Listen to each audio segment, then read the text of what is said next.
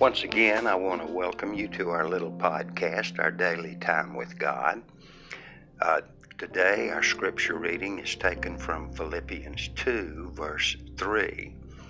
Let nothing be done through selfish ambition or conceit.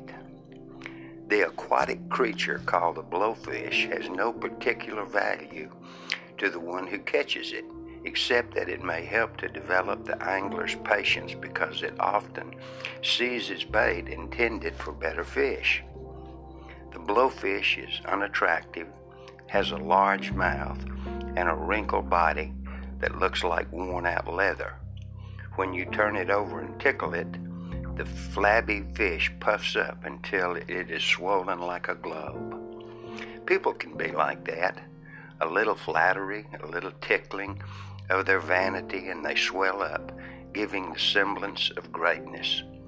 Pride inflates them and they puff up like the blowfish, but there's nothing substantial about them. They are all air. This condition takes other forms with more serious consequences. For example, the Christians to whom Paul wrote in 1 Corinthians 5 were tolerating immorality. Instead of being grieved over sin in their midst, they were actually puffed up. 1 Corinthians 5 2. Here was a sure sign of carnality and immaturity.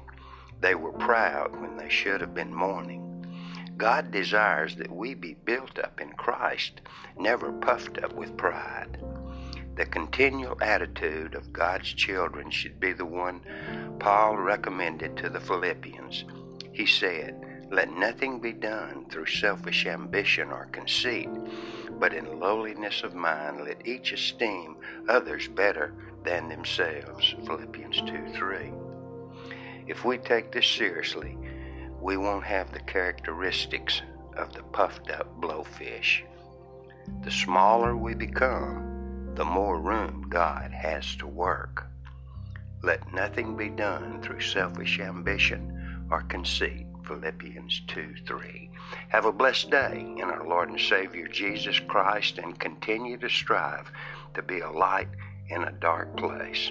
May God richly, richly bless and thank you for listening.